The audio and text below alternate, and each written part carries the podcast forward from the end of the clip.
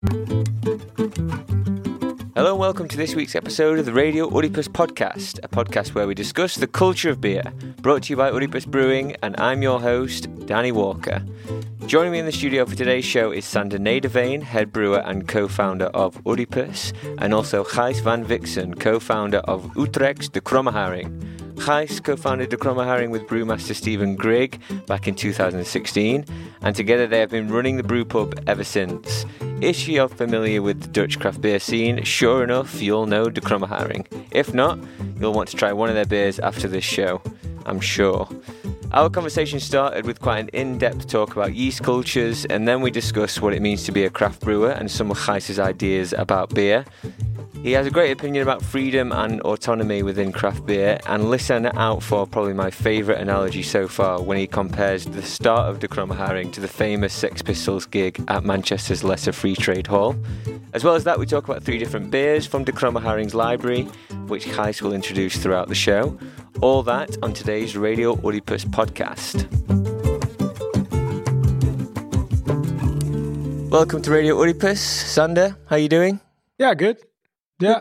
Nice. And we are joined by Gijs from Utrecht's De Kromme Haring. Hi there. How are you doing? I'm uh, doing pretty okay. Nice. Good, good. Well, thanks for joining us. Uh, De Kromme Haring, well represented in the Dutch craft beer scene. Lots of uh, interesting beers, quirky and tasty, ranging all the way to the funky and more expressive ones. Previous guest, uh, Jan Lemmens of the Carnival Brett and Amisis fame, uh, is also one of your fine brewers. Also, a good time to maybe mention your uh, fellow co founder, Stephen, who does a lot of the brewing. Uh, yeah, it's a strong team well respected in the Dutch craft beer world, and not only in Utrecht but uh, internationally now, shall we say? Yeah, Oh, yeah, a little bit. Yeah, yeah, yeah. Getting Shrugging there. it off, shrugging it off. Uh, now, yeah, we've we've chatted with lots of people connected to the Dutch craft beer scene, and recently a lot of people with uh, kind of food culture uh, background. And it'd be interesting to kind of get your perspective on you as a maker, you as a local producer, and uh, dive into your interests and the world around uh, the Kromme Haring. Um, right, you've also brought us some beer, so we're going to talk about the beer on the show. What beer have you brought us, Gijs? Um, yeah, it's a mixed mixed bunch. As basically all our, our beers are are sort of going in a couple of directions. I have two big bottles here. Uh, the people here can see, but not the people at home, obviously. Uh, one is uh, uh, which kind of represents our, uh, let's say, mixed side. So we do a lot of mixed fermentation in very limited amounts. Um, and I have a couple of cans that is, yeah, a little bit representative of, of another another side of the brewery that a, lot of other people know us uh, for. So I brought a barrel aged keeping porter, which is called Jonah and the Whale. Um, I brought uh, the other big bottle is um, Marinus, which is a collab with Schneeeule from Berlin.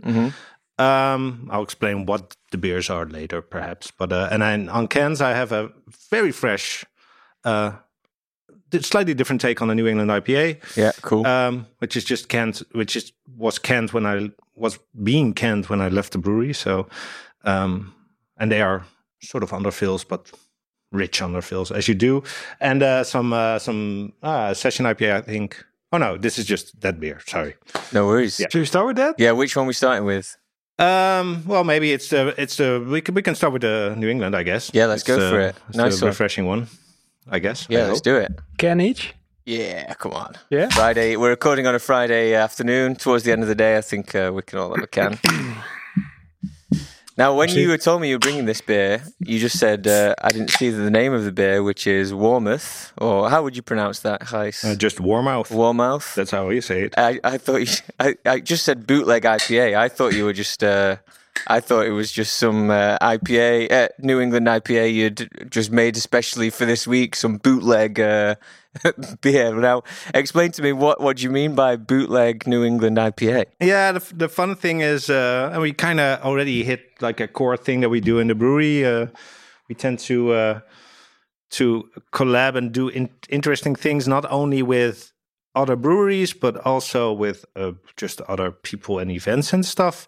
But also with we actually kind of like working with small yeast labs that we Oh, yeah. kind of meet meet up around in festivals and just on on the internet. So we Mm-hmm. have have a couple of uh, uh, great yeasty yeasty friends because we really dig yeast. Basically, I think Okay. that for us, that's one of our central things in the in the brewery. Yeah. Um, so this is uh, we call this a boot, boot, bootleg NIPA because we we are using a, a yeast blend that's produced by Bootleg Biology, which is a very small uh, yeast lab in uh, Nashville, Tennessee, mostly known actually for more funky um, strains, Brettanomyces strains. Um, but this is their sort of New England blend that they release as a as NEPA and W E P A H. Um, their NEPA blend, and uh, we really wanted to try it because we heard good stories, and nobody was really kind of using it over here. So we decided to get it over, and then we're experimenting a little bit with it. Mm. So, um, so looking for that NIPA full-bodied hoppy, hop, uh, hoppy aroma thing, but then try to introduce, try to find some variation in the yeast strains that you use. Uh, is one of the thing, things that we we do like to do. Um, it's very fresh. It's very young. I tried it just before, but uh, Yeah, man, that's really. Um, you're the first brewery that I've spoken to, and maybe Sander has come across more, but the first brewery I've come across that are actively looking for or working with different yeast developers. Why? Why is that so interesting for you guys? Well, th- this actually stems from Stephen, Yeah. my uh, my yeah my business partner and uh, chief chief brewing actually, um, who's who's always been as a biologist very very preoccupied with with yeasts as, as sort of the the reason to make beers, mm-hmm. the the sort of the the basis of the process, mm-hmm. the the thing that imbues the most interesting flavors into a beer. Mm-hmm.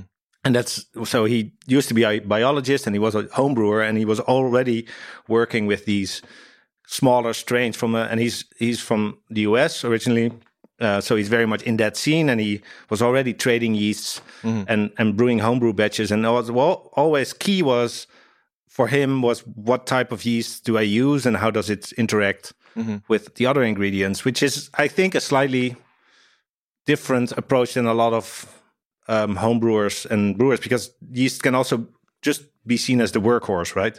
It translates the ingredients to an alcohol To uh, beer. into beer, basically. but Yeah. and does not much more. It just makes makes it beer. It makes it alcohol and and uh, um, um, ha- that it has CO two, which is very simplistic to say, obviously. But um, so we and we really try to make our brew pub as a basis where we could always work with these different types of yeasts that we weren't confined whether by volume or by cost uh, to just work with these select yeasts that people use out of convenience which we also do because they work fine Yeah. but uh and then you kind of end up with this yeah you make a new england ipa everybody makes a new england ipa Yeah. um Everybody? so well almost everybody makes a new england ipa uh the real the the real cool kids don't anymore. But, uh, no, but uh, uh, and then you start thinking, okay, how can we how can we find our little um our our little niche? You Yeah, would say. signature or, Yeah. or something. And the th- and the first thing actually is just using happy yeasts, which we kind of call happy yeast. Is really look in terms of uh, propagating yeast yourself. That it's just a, a lively uh, a lively culture. Um, and then the other one is try different yeasts. And uh, and I think this is a nice in- um, this is a nice example of it because it's a beer that's for it's still full body, but it's a little bit drier. It has a certain kind of pineapple thing that we suspect that there is a certain not to be too technical, but we think that there is uh, a variant of Trois in this blend, uh, which we also make other IPAs with, but with a different kind of uh, strain of that yeast. But you kind of get sort of that pineapple uh, spicy note. It's a little bit drier than your Yeah. average uh, New England IPA. So it's a, it's just fun experiments. Yeah, it's really interesting, man. It definitely doesn't have that. In a different element, has doesn't have that big juicy uh, flavor that you expect from most hazies or New England IPAs. It- It's it's really delicious. It's great, man. Is this a process that you would find interesting, Sander? Trying to work with different yeast uh, developers. Yeah, sure.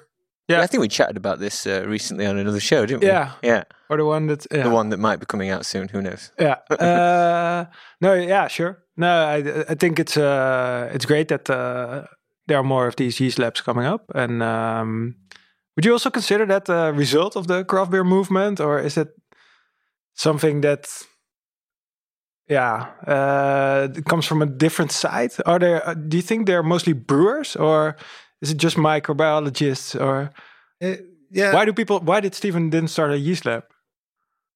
Well, well, pragmatically speaking, I think because he was in the Netherlands and um, uh, yeah, he liked to make beer, I guess. And then meaning the Netherlands is that what we notice is that a lot of like these small yeast labs, um, they really find their little thing in that American craft craft beer scene where you have a yeast lab and then surrounding that there are all kinds of breweries and they decide to source their yeast from that lab, which is a local lab. And I that's not something really not yet at least working in in a small scale as uh, of uh, like here in the Netherlands. I don't see the Dutch craft brewers all flocking to Gertjes Gistlab for Jasper. the Yeah. yeah. There's a Dutch guy actually Yeah. we, we work with uh, Oh, yeah? Jasper Oh, yeah. Akkerboom. who But has- he is in the U.S. yeah, he's in the US and he Yeah. moved there and he has his little like niche yeast lab. Um, I think it's in North Carolina or something. And uh, and then people just come to him and get the yeast and then they make beer with it. So it's definitely a result of the craft beer scene. I have not seen it as a result of the Dutch or even the European craft beer scene. Do you think it will come? Difficult. Yeah. White, always been- White Labs does something Yeah, like it, in right? In Copenhagen. Copenhagen. Yeah, sure. But, uh, Yeah, I've always been jealous uh, in the past when I was in the US or spoke to American brewers that they had, especially on the West Coast, they had Wyeast in California, or no, White Labs in California and uh, Wyeast in uh, in Oregon, I guess. And uh, they could just get the freshest pitches. And if we want, th- those were the liquid yeast suppliers, uh, also available in the, in Europe. And I think there's a couple of, uh, of of of universities with massive yeast banks, and yeah, I've been approached with people. Okay, we have these banks, and we can. We're looking for brewers to to to to yeah use some some yeast that that are, are forgotten really, and and and they know they're there. They have some descriptions about them, but they but yeah, never really took off here. I guess Were Uh, those those two you mentioned? With did they start out as a result of the American craft beer scene? they're both relatively new, right? Wyeast was founded by a guy who does now Logsdon not that long ago. Not not like centuries old. It's not centuries old. It's relatively new. Yeah, maybe 90s or maybe slightly before that. But it's definitely geared towards not towards big beer. You know, they're Yeah. they're, they're you know uh, bigger labs, uh, uh, Yeah. or maybe they do it themselves, or Carlsberg also probably has their own uh, facilities too, and and Heineken or so. Um, but um, uh, yeah, I've, I've I've always liked that idea, and and of course during Carnaval Brettanomyces, there's a lot of these guys also from Bootleg. He come, comes over and gives lectures about uh, wild yeast hunting, and uh, he sells kits to do that yourself. And uh, it- I think it's very exciting. And I was always hoping uh, a bit lesser nowadays because I think shipping became also way easier. And these guys ship, you know, uh, Bootleg, Es- Escarpment, Jasper, also they ship worldwide, and that wasn't really the case uh, back in the day. So But what, one of the things that I'm still noticing, but um, and I'm hoping that changes, that the, the the just the basic idea of propagating yeast in your own brewery is not that common in even if in in in Dutch brewers that have tanks basically. So they tend to kind of uh, just you know think, oh, we can always use a block of dry yeast. And that's fine, and it works, and it's stable, and we don't have all the issues of propagating the yeast. Propagating basically meaning mm. make it a small pack into a big pack because it it multiplies mm-hmm. obviously. And once you, we for us that was like the, the, the start of it. Like we're gonna propagate yeast, we're gonna do that, and obviously we're smaller, so we could do it. So it's a little tank. We have a couple of little tanks for wild yeast and just to mm-hmm. propagate it up. but it's not without its its sort of risks doing that alongside of just your production, just quality quality Is it difficult to, to do and maintain? Is it how uh, volatile is yeast? Well, now it's there's always there's the infection Yeah, yeah. problem basically, and that's a quite a broad range of problems that you could that you could have, and and once you basically if you do it, we do it like in an elaborated um, homebrew uh, kind of situation where you just start from a little pitch and then you put it in a, in an Erlenmeyer and then you you know and then you Step it up. uh, you step it up Step and you step step it up step. step it up and actually in every step there is a little bit of there's if you don't maintain your practices properly, there's risk. Mhm. Um, and then once you start using multiple yeasts in your brewery, um, then there will be multiple risks. Mhm. Um, so that's that's a big challenge, and that was the challenge for us from the from the get go. So okay, we want to do this, and then there's this confidence in your practices, but also then experience kicks in. And we've been doing this for four years, and we are very happy with the results. But it's not without Mm. some moments that you think, hmm, something. Well, we can do we can we can do this better. We So- learned a lot. yeah, we learned a lot basically. Mhm. But that's, I mean, you really have to, yeah, it's it gives you like this breadth of of options to make beers with, but it's I totally get that people decide, ah, Leave that to someone else. yeah, or we we'll do that once we're Yeah. once we're bigger. Yeah, but at a I certain think it, it, it starts there just by having that notion of uh, which yeast are we going to use? Yeah. Um, Or maybe why? a step before that, are what uh, in what are we going to stand out as a brewer? Mhm. Is it yeast forward beers? Is it hop forward beers? I can imagine that if you're making hop forward beers, it's lesser of an issue.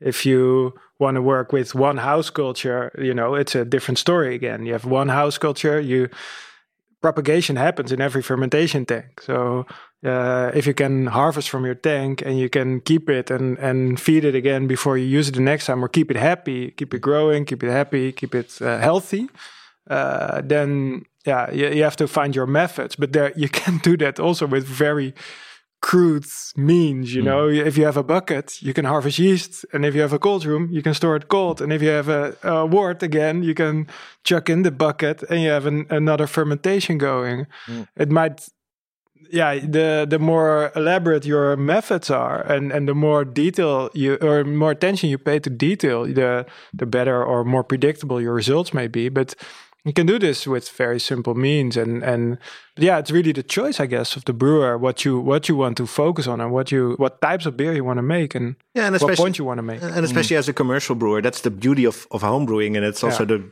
the reason why we have this whole whole homebrew culture around our brewery, which is great. And they mm. in normal times meet up every month and they talk. And but it's always you can always say to them, "What you're doing, you can you can now do absolutely everything." And I'm not, and it's not that I don't want you to step up and make a big batch of beer. If you want to do it, please do. Sell it to your friends and family, but realize that what you are doing now, you can do absolutely everything because the scale is so small. And for us, that homebrew attitude, we wanted to maintain it in a bigger brewery. Mhm. Um, and then you make choices related to that. And now we are four years in, and we decided, hmm, we we made some choices. Maybe we should have made different choices. We'll still make it work, but just because we wanted to maintain this this small scale, and I was like, hmm, maybe we start a little bit too small. But then again, we'll figure it out, and we'll. Uh, But did, would you say that this uh, playing around with yeast, your signature, let's call it, is your way of being creative as a as a brewer at the Haring? it, it is it is a major major part of it. Yeah. Um, we are also creative on other fronts, and we do make hop, for instance, also a lot of hoppy beers, and people know us for the hoppy beers. Yeah. And then it's the the yeast discussion is a little bit more on on the back burner. But for us, is it well, just this is a hop forward beer that we're drinking Yeah. now it's a new england ipa Yeah. but it's also it, we talk about yeast now. Yeah. yeah Yeah. No, and you spoke about the pineapple, and Yeah. you spoke about, and I've, yeah, the first brews I had from Stephen were, they were always about yeast. How can yeah? we, and they were always IPAs, and they were always about yeast. Mm. And it, it could have been English yeast strain. It was never, I think, US-05 or Chico or the the American Ale yeast strain. Yeah. That's very neutral, and that was the the go to yeast uh, around 2012 or so when we met up first. And and so it was either White Labs 007. It's an English strain, I guess. Uh, and he he started as one of the first to use 100% Brett beers. I use uh, Sactrois, which uh, yeah, uh, which was called Brett back then.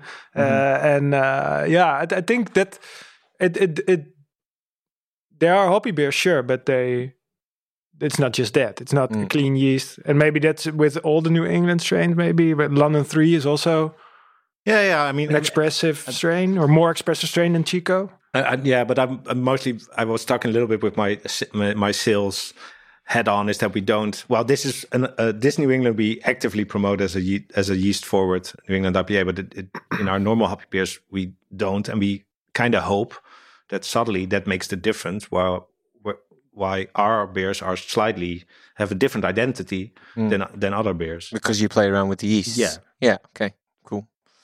Um, so when preparing for this uh, interview, Sander mentioned to me that you wouldn't necessarily call yourself a brewer. I think that's quite an interesting question to ask you now, since you've just talked quite technically about brewing.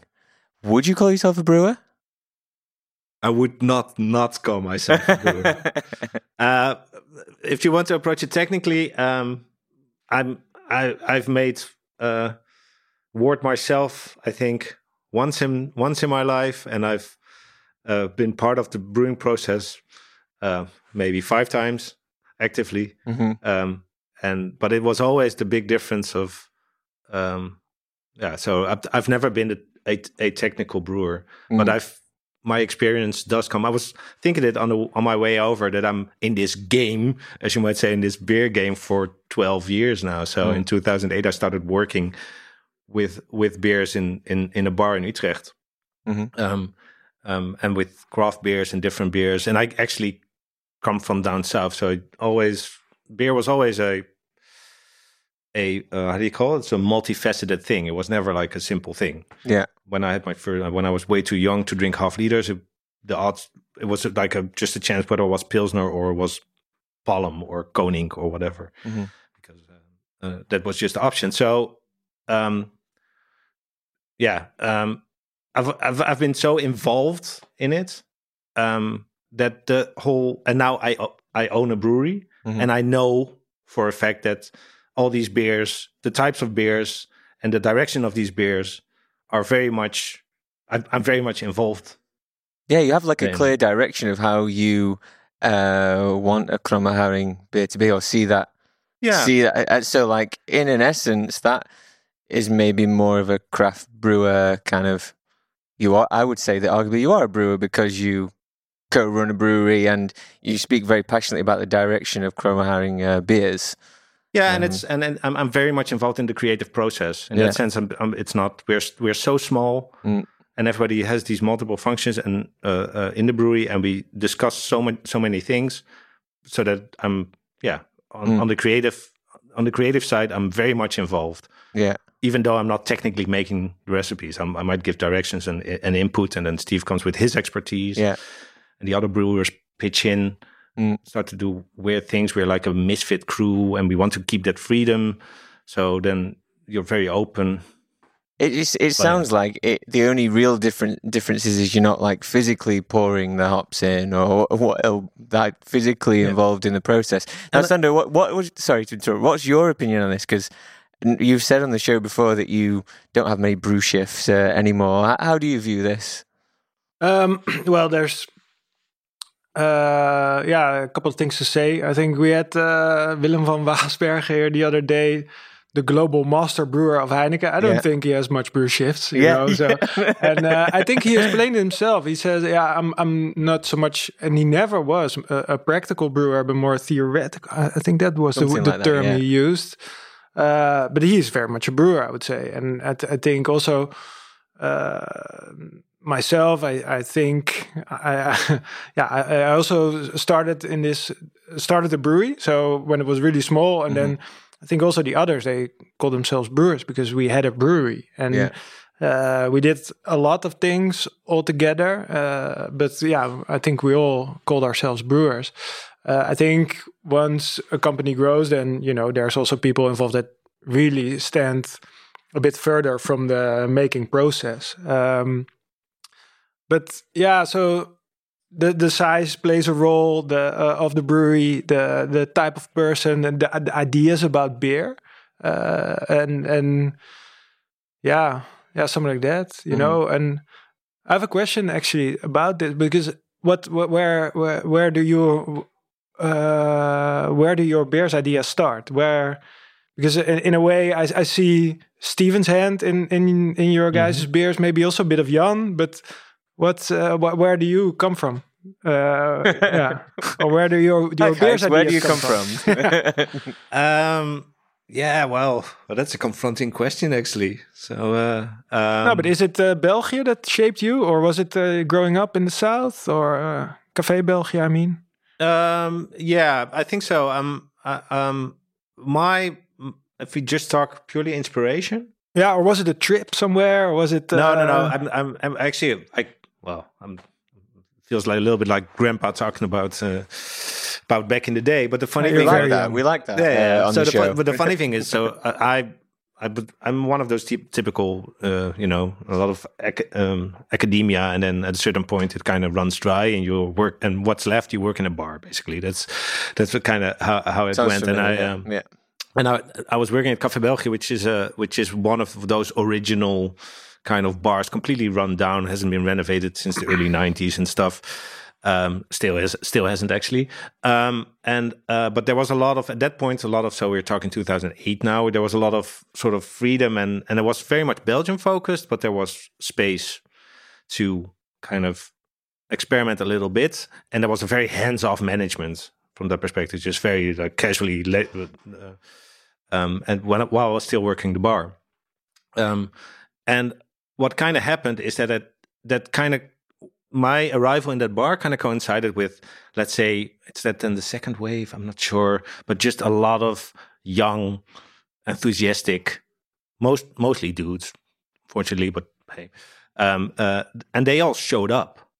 They showed up with a keg of beer, basically. You could say they were just kind of brewers, you mean, not consumers, brewers. no, brew, yeah, yeah, brewers. yeah, sorry, yeah. So Dutch the- brewers, Yeah. Yeah. and I'm and and so the funny thing is, I saw these these people all arrive, arrive with their first beer. I think we had the very first monolith distill brewed Yeah. um, at, At the at, at the First Molen, batch, and I think it was Paul who brought it. So you reckon maybe recognized something in these people that they were young. They were they were young people. Yeah. Maybe yeah. I just saw young people kind of bringing their product over, and we were in a luxury position that we and with twenty taps, which was quite a lot back in the day. Um, and we could kind of say, okay, the first one is on us. I always kind of said that sort of the first beer is on us. So, and then we immediately could get. We took five kegs, like 100 liters, because we were just pouring like crazy back in the, in, in those days. So we were also a significant. Everybody showed up at Café België first because you know Best on Five them. kegs sold. yeah, five kegs sold basically. But uh, really, like from from Oedipus, two chefs, um, um, Jasper uh, of uh, of Kompaan, Robert, everybody showed up. Yeah. And and with a, with and brought their own kegs in. Yeah, yeah, yeah. And that for me was like the first step. It's like, hey, this is funny. This is something's happening here. And I got I got quite. I was looking for new means to express myself because I wasn't planning on working just behind the bar. Uh, yeah. so I kind of, you know, washed up in that bar, and then from there on, it kind of um, it, it it developed, and I started getting I started getting more influence in what beers were on, and then yeah, you, I mean, I remember the first Russian Imperial Stout that really drew me in was Yeti by the Great uh, the Great Divide, and you could get a keg in, which was from the U.S. and it, it might sound strange, but it, there was really not that much U.S. beer outside of maybe the beer temple uh, in Amsterdam. So you just and and yeah, so you put that on, and then whoa, sour beer on tap, and it's mostly kettle sours, especially. I guess what the Wild Beer Company has been quite influential for me. Oh yeah. Um, just putting it on and see what happens, Uh, and people drank it, and you there, there felt so no so much uh, possibility there. Yeah. And then the the big, and that's also one of the reasons I like sitting at this table. And I actually, I think Erwin also said it in in the podcast, but I also went to the Westerdok. Yeah. I got Yeah. invited. Yeah. Uh, that first Oedipus uh, um, idea of a brew pub, Yeah. and I remember it's like for me, it's one of those weird. Um, seeing the Sex Pistols at Lesser Free, uh, Free Trade Hall in Yeah. Manchester, kind of things. Like walking in there, it's like, oh, oh, oh, but but I can, I can, I can do this. This works. I can see a bar. I can see people making the beer, and it was way too small and all the other stuff. But it was w- definitely one of those moments like, oh, fair enough. I can do this. And like parallel, I met Steve, and Yeah. and the rest is kind of history. So Yeah. that's a little bit the. Yeah, but my question was mostly about beer, but it was the It's a diversity. great analogy, though. I- I'll- It was the I'll- great. I'll there was the the diversity, the great diversity of beers that you that came to you basically in Café België then, Yeah. from an imperial stout to sour to IPAs. Yeah. Okay. Yeah, so there was already a base that, that beer could be a lot of different things. And also the the idea of, of tradition, which I always really enjoyed. So there was this big fridge with all these Belgian beers. Yeah. And you and you could have your weird favorites, like Mhm. just drink Saison Dupont or Orval, Orval all day. Um, um, but then there was were, were these new these new approaches that just yeah that triggered the taste buds, and I saw stuff happening. Mhm. Um, and yeah, how it's it, I find it very difficult to kind of pinpoint where where I am in the flavor of of of these beers. No, but I think it's more. Yeah, I would like to f- to to get your idea where where where you do. You seem to have an opinion about it though, hmm. about yeast, the role of yeast, the role of hops, the different styles that are around. Yeah, Yeah. That's just being involved in beer for 12 years and that then you form an opinion.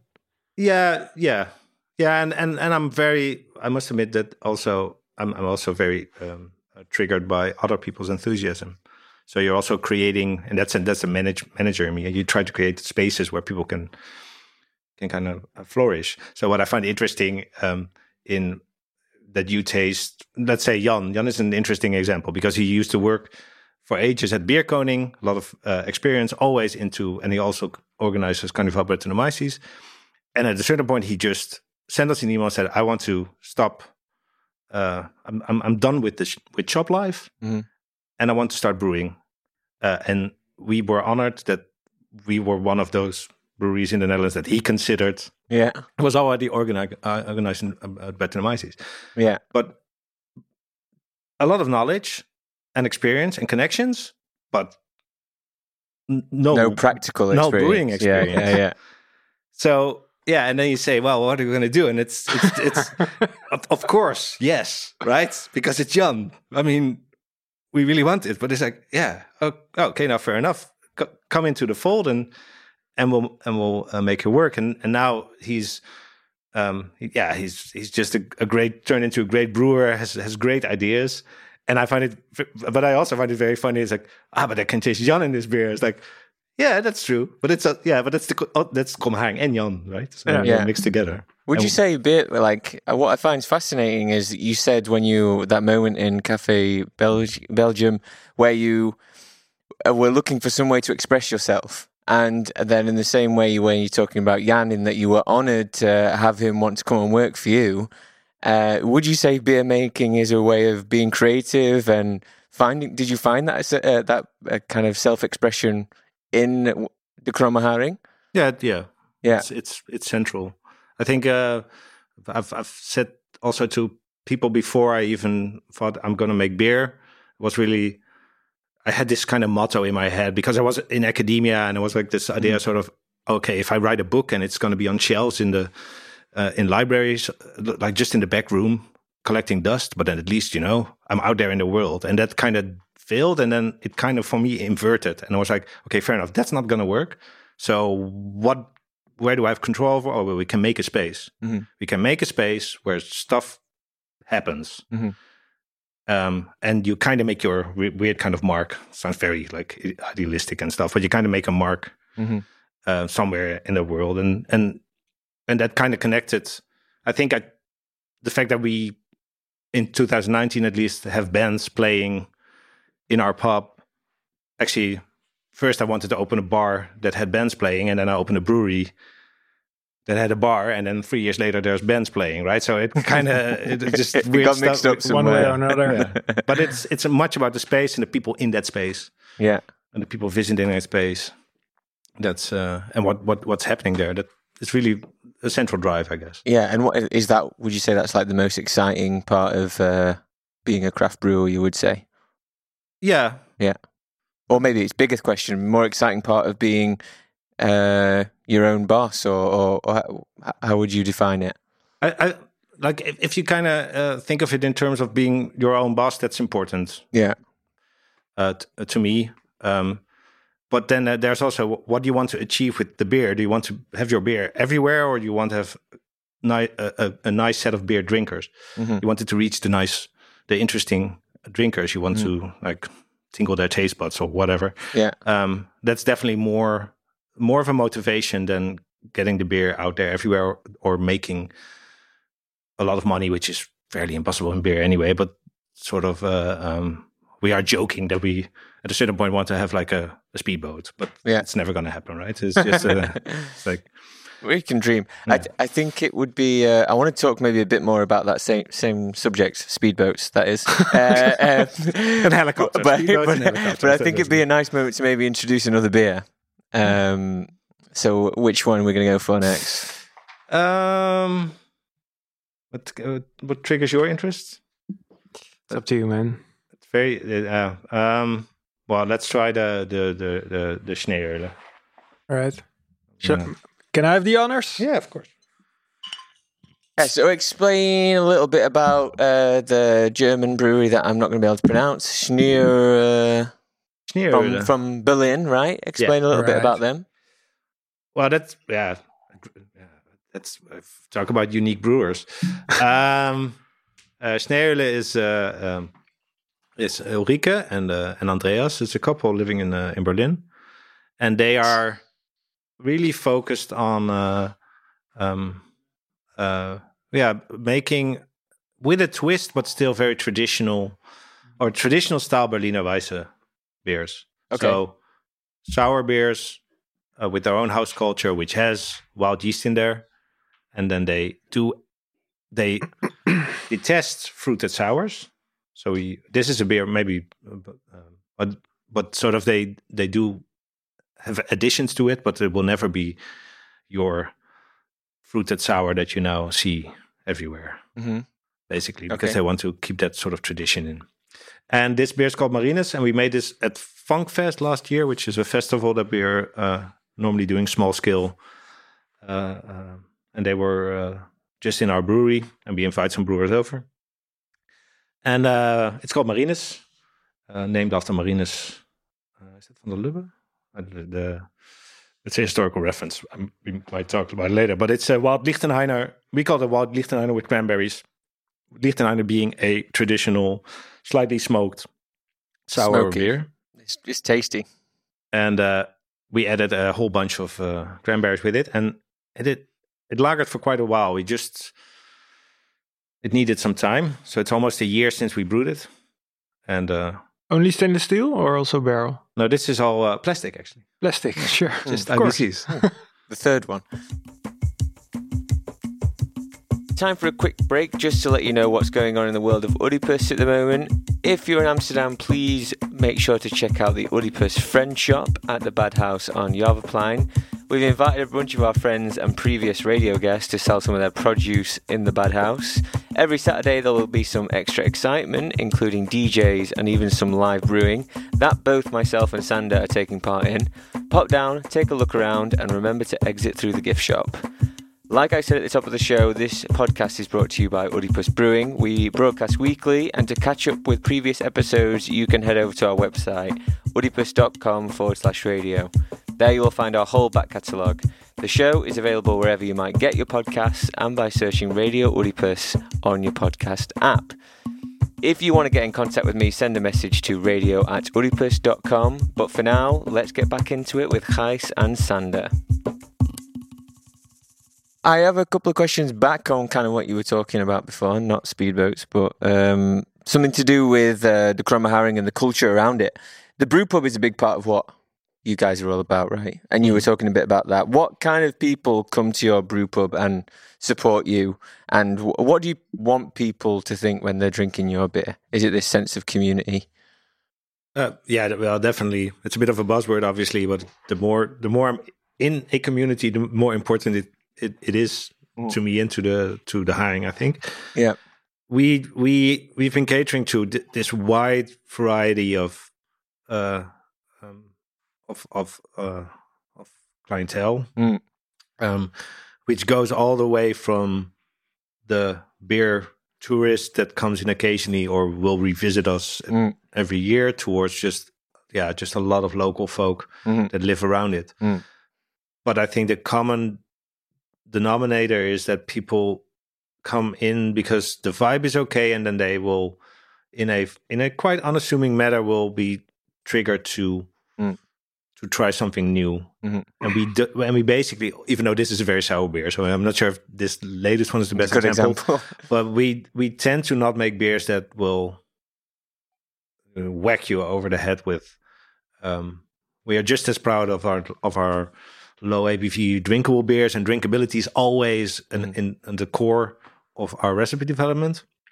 Um, um, and that kind of creates this environment where people, in a, and also our our staff, our bar staff is just great at at getting people in and kind of motivating them to drink something else, but always in a very open minded way. So there's like sn- snobbishness or beer snobbishness is just not something we we we frown we frown upon it. And the funny Mm. thing is, there's quite some beer snobs showing up, Mm. But then they kind of the, the the ones in our community they kind of leave the snobbishness at the door and they start drinking at the bar, and then Yeah. and they will still share a bottle of Cantillon when when they uh, once they bring it. Do you have like a set of principles for when like starting it out to maybe try and nurture this community or to try and draw it in?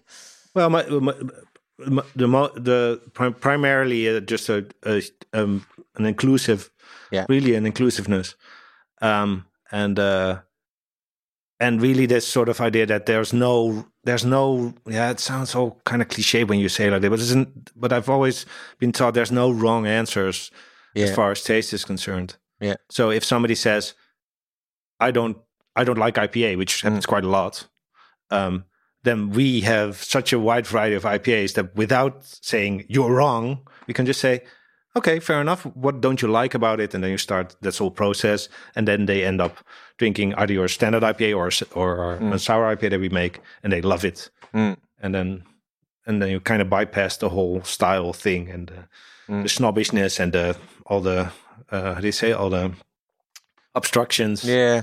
Uh, and people are enjoying themselves then. Yeah, it really reminds me of what uh, Simon was saying about the the. He was basically uh, how he would always say, like, even if you're just used to drinking loads of pils, or you come in and you don't, they're willing to help you. They're willing to kind of bridge that gap for you, if if anything, to make sure you have the best time in in the place. I think Yeah. I think that, that that is what a good bar is all about, and I Yeah. think everybody aspires to it, but you can't. It's not. It's not super self evident. Yeah. And within you and within the brew pub and Utrecht, is it recognizable? Do you have a good kind of mixture of clientele coming in and drinking? Yeah, Yeah. yeah, I think. But that's also the beauty of Utrecht. That there's we have six, seven breweries with actual kettles there, but everybody is very different. Mm. So, uh, so we own we all have our own little corner, Mhm. and appreciate uh, being there. But Mm. it's but it's great. We have yeah also because we are part of this bigger creative space, and there's bands rehearsing there, and then we have Oh yeah. avid cyclists, but we also work together with EKKO, uh, uh, a great little venue, and then Yeah. they'll have, have shows at our place, and then we invite a brewer that that is fun. So it, it kind of is just one big jumble of Yeah. good vibes, basically. Yeah, sweet.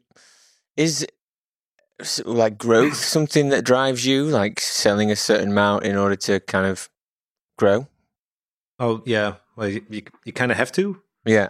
and the challenge is more thinking in terms of how how big you want to. Why do you have to? Well, currently we can well we we kind of have to because we're we are we've always decided that the vibe and the product etc goes before the actual money part but and we kind of make it work but it's not a little bit more efficient will, Mhm. will be nice and a little bit more uh just yeah we to be really sustainable we just have to Yeah. be a little bit bigger basically Mhm. just to and sustainable just by i'm i'm i'm a, and it's still a challenge to find the size that you want you want to uh, to be i mean the smaller you become the more expensive your beers are going to become and yeah then you rule out a certain You, you part, of your audience and then put so, that community at risk, Or really. staff. Yeah. or stuff you can be uh, you can do it by yourself and then just produce a super small amount and then keep yourself alive. But that's it then. yeah but yeah and stuff is, is central right uh, just have your Nou ja, that's uh, the, Yeah, yeah, yeah. yeah. Yeah, Mm. to me, it, it, we're we are looking. We are we also at a certain point have to move, so you kind of run up to that situation, and we, yeah, we are looking in in growing a little bit more. Are you also on like a temporary lease then? Yeah. Oh, right. Sucks. Fifty percent of. Yeah. Oh, uh, so it, yeah, then you kind of have to make a couple of decisions. So I'll, I'll I'll expect us to grow a little bit. so there's still, um, but and then we, but I don't think we are. So we we have to make a jump because we're really tiny. We kind Yeah. of started off too small. Um, so then we are going to make a jump, but uh, we do consider that kind of jump to be pretty much enough for. Yeah. And what is like the main You never know. speedboat and helicopters? No, just one rinky, rinky, uh, rinky boat. That's how it now. But it's that's not. Yeah, it's also just. Yeah, I mean, we we are blessed with this super loyal team, Mm. and we're this skeleton crew. But at a certain point, if you do that quite long, it's like, yeah, but people deserve a bit more. and Mhm. just Yeah, make it I a little really bit more get that. I really get that point. and it's The- a, it's a very diff- it's a very difficult thing. Sure. Yeah. Are you looking there more if you want to grow it and maybe put a big, slightly bigger brew house? I've seen it. I, uh, I know what it is. It's indeed small and not maybe also uh, a kit that that uh, results in the most happy brewers. Maybe uh, happy yeast in the tank with the brewers. Nah, Wow. but They love it. They love the little kids. Okay, They're gonna miss cool, it. Cool. Yeah, yeah, yeah. but uh, are you, if you're talking about growth, this is it more having a bigger brew pub, bigger venue, also, or also distribution, Yeah. or um, Um, it, for both? Yeah, a of little bit of both. both. Ah. I would like to. I mean, we've we are now. Uh, we we- have a nice following in the Netherlands, and I think there's still a little bit of potential there. And then there we have we only export to the UK and to Belgium, and that's about all we can manage. And then you get requests of getting some your beers, especially the mixed fermentation things, getting them out them a little bit more. And um, then you think, yeah, and then with and it's not it's not again it's not about being huge and pushing the pellets out but if we can do what we do now with our importer in, in, in belgium and but we can also do that in uh, in in germany or uh, a little bit uh, and then we instantly have more production and are still small so Mhm. um uh, and we yeah and there's a growth of, of demand in the netherlands so so there's definitely being i don't want to say i don't want to we have to say no quite a lot and this is too soon to say no. At a certain point, I'll Mhm. probably be more comfortable saying no. And then there is indeed uh, uh, the pub can grow a little bit. I'm sometimes I'm also considering maybe not looking growth in terms of production, but more in venues.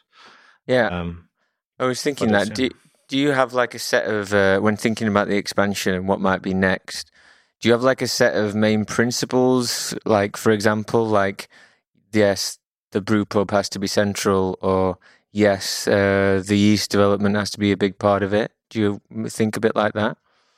I, th- I think in, in terms of we were forced a little bit to think of outside of the brew pub, mostly just for where you can get your spaces, and um, it's it's complex to to combine everything into one little space. Mhm. Um, and then you start thinking, okay, we're still making those beers. What if, right?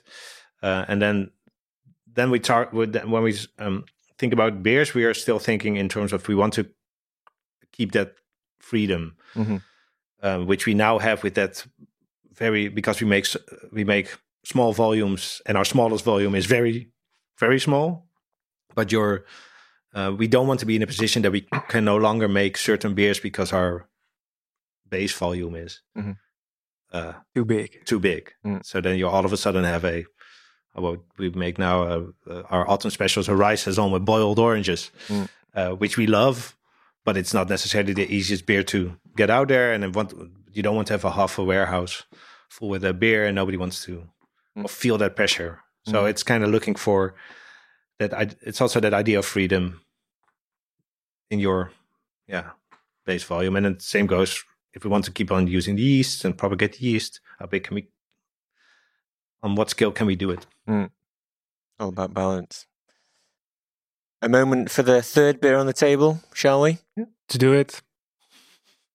Yeah, So, no choice left. Do you want to uh, introduce this one? This is the barrel aged porter, if I'm right. The keeping porter. Yeah, keep Right. important. So another big bottle. Uh, we are calling this one Jonah and the Whale. Just released this this month, and it's a barrel aged keeping porter, which has been matured in uh, two of our barrels for the better part of a, year, I think even more, year and a half. Um, so a rich porter beer, which we added Brettanomyces to to dry it out and give it some added characters.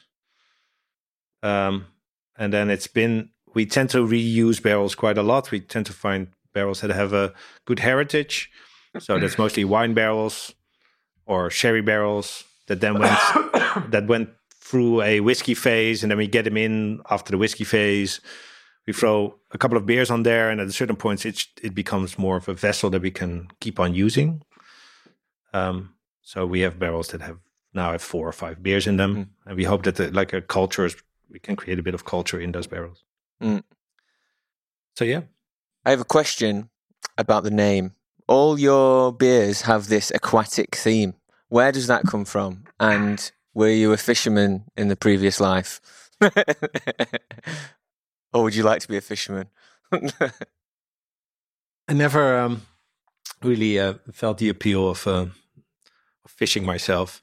um, yeah, that's just something that grew that grew out of the name actually, and the name we everybody is always asking us where does the name come from. Um, and then I always say nobody's ever asked me that, but that's that's, that's the joke. that's the joke. Um, no, but we just started because we had that appeal of there was already that kromme haring. We were already already having that fish mm-hmm. thing, and which is actually a blessing. There's two blessings in the name. One is having kromme or crooked in your name mm-hmm. because then you can basically do whatever you want because mm. nothing has to be straight. Yeah, I don't know. It's it sounds kind of, but I don't know. You can you don't you can color outside of the lines actually, which is your slogan or not? I don't know. it could be, but but uh, maybe I, I, don't know. Good idea. Yeah, maybe. Um, uh, no, but uh, so you there's kind of a, a flexibility there and to do whatever you want. And then there's the haring, which is just weird as a herring, and then you end up with fish. Mm-hmm. Endless amounts of fish, and then the mixed fermentation has a little bit more mythical elements to it, sometimes stories, mm. and it's basically just something you ran with in the end, I guess. Yeah. but it really suit it really suits you guys. I think it's great. That's actually I, I must admit that I that all the names do tend to come from me. So if there's anything very specific you can point out, it's, it's most the names. okay. I'm like an expert in Googling fishes and like just randomly connecting elements, and all of a sudden, uh, um, you end up with another name. All right. Uh, just moving on to the last part of my questions. I, in recent times, Gijs, have they affected your view at all as a brewery and a brew pub? The kind of, yeah, let's call them the COVID times. Have you uh, find yourself re re uh, appraising how you run your brewery? Um, well, we had we had the luck of of having a size where we we actually still are are growing a little bit because we're so small and everything was still growing. We just mm.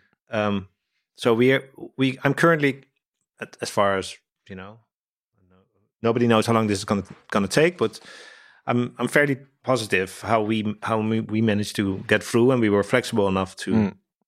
um, to switch to switch some stuff around mm. without taking major hits. So we've always yeah. uh, and, uh, um, so that's on the more practical side. What for me, what I really um, find interesting is that, and I yeah, it's also been discussed. I think in the mm. maybe last week, even if you're talking about the local um, that local element yeah. is that people are that, that people tended to at least in the first lockdown um, really focused on well what's what's going on around me sort of what do i consider important and who do i need to support. Yeah. And we really felt that from the get-go. So we felt our community. But we um, just from the people that normally buy our beers and wanted to support us but we also immediately felt felt it as far as our relationship with our beer scene or the brewery scene basically. Mm-hmm. So we had like this very fast meetup with those seven brewers from super tiny, tinier than we are, to being quite significantly bigger, but still craft. Mm-hmm. Um, and we all sat at the in same Utrecht. table in Utrecht. Yeah. yeah, yeah. so everybody instantly felt like, okay, so um, felt you, you feel your community or feel your customers, but also all all these businesses feeling their uh, uh, the challenge of having a business, having employees, having having a place, making it all work, but also instantly helping helping each other out. Mhm. And that to me, um, that sort of in these very stressful times, and the first lockdown was more stressful because the second one kind of feels like we've done this before. Yeah. Um, but like it, felt very supportive, Mhm. and it made me what something that I already kind of uh, realized the year before. But it's although I I was talking about export just now, and I've done the international uh, events and stuff, but it also kind of made me realize like that I hope that it also underlines that old motto: "Your local brewery is the best brewery," Mhm. uh, because it's so impactful for your environment Mhm. instead of looking beyond to the newest beers or the whole notion of getting your freshest NEIPA from the US because for way too much money, Mhm. your local brewery will probably make a fresher one, and it's worth it is worth at least as, as much support Mhm. there. So I'm um, I'm very interested what that will uh, um, trigger on if you look at in terms of craft beer, Mhm. and I hope it sticks. It was already important your local brewery, but I hope that it extra underlines Mm. the importance of your local brewery.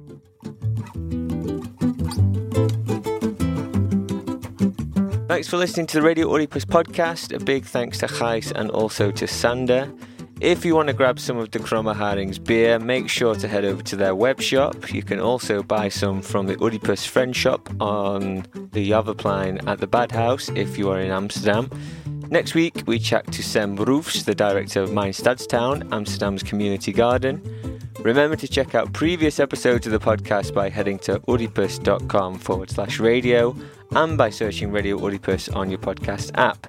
The podcast is available wherever you might get your podcasts and also on Spotify and Apple Podcasts. And remember to like and subscribe on there to keep up to date.